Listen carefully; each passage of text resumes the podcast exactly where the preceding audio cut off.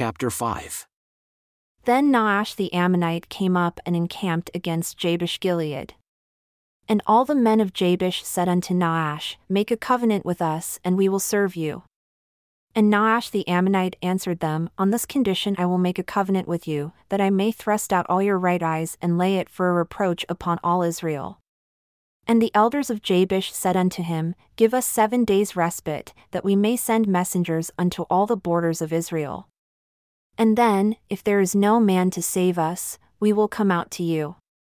Then came the messengers to Gibeah of Saul and told the tidings in the ears of the people, and all the people lifted up their voices and wept. And behold, Saul came after the herd out of the field. And Saul said, What ails the people, that they weep? And they told him the tidings of the men of Jabesh.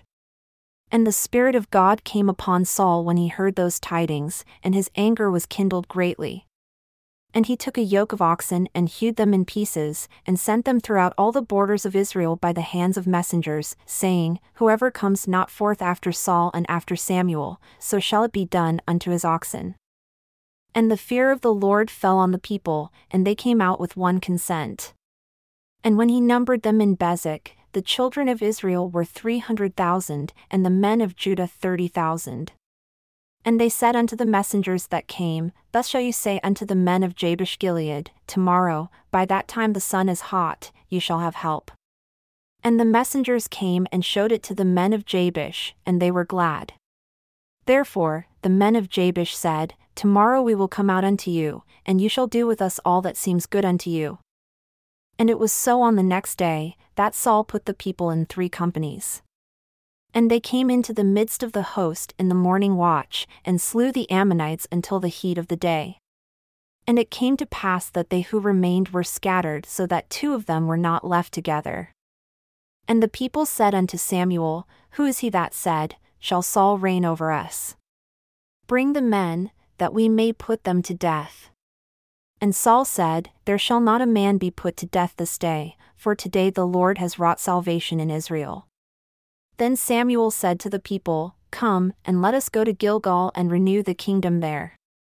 And all the people went to Gilgal, and there they made Saul king before the Lord in Gilgal.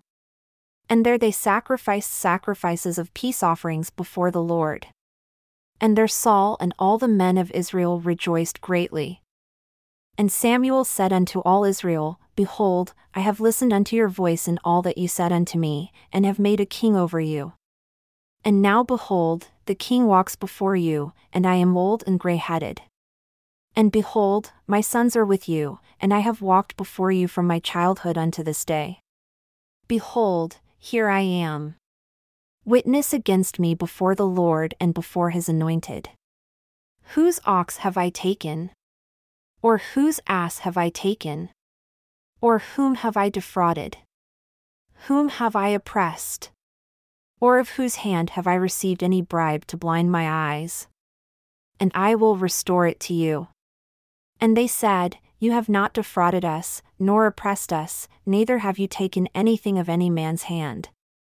And he said unto them, The Lord is witness against you, and his anointed is witness this day that you have not found anything in my hand. And they answered, He is witness. And Samuel said unto the people, It is the Lord that advanced Moses and Aaron, and that brought your fathers up out of the land of Egypt. Now therefore stand still, that I may reason with you before the Lord, of all the righteous acts of the Lord which he did to you and to your fathers. When Jacob had come into Egypt and your fathers cried unto the Lord, then the Lord sent Moses and Aaron, who brought forth your fathers out of Egypt and made them dwell in this place. And when they forgot the Lord their God, he sold them into the hand of Sisera, captain of the host of Hazor, and into the hand of the Philistines, and into the hand of the king of Moab, and they fought against them. And they cried unto the Lord and said, We have sinned because we have forsaken the Lord and have served Baalim and Ashtaroth, but now deliver us out of the hand of our enemies, and we will serve you. And the Lord sent Jerubbaal, and Bedan, and Jephthah, and Samuel, and delivered you out of the hand of your enemies on every side, and you dwelled safe. And when you saw that Nahash the king of the children of Ammon came against you, you said unto me, Nay, but a king shall reign over us, when the Lord your God was your king. Now therefore behold the king whom you have chosen and whom you have desired. And behold, the Lord has set a king over you. If you will fear the Lord, and serve him, and obey his voice, and not rebel against the commandment of the Lord, then shall both you and also the king that reigns over you continue following the Lord your God. But if you will not obey the voice of the Lord, but rebel against the commandment of the Lord, then shall the hand of the Lord be against you as it was against your fathers. Now therefore stand and see this great thing which the Lord will do before your eyes. Is it not wheat harvest today?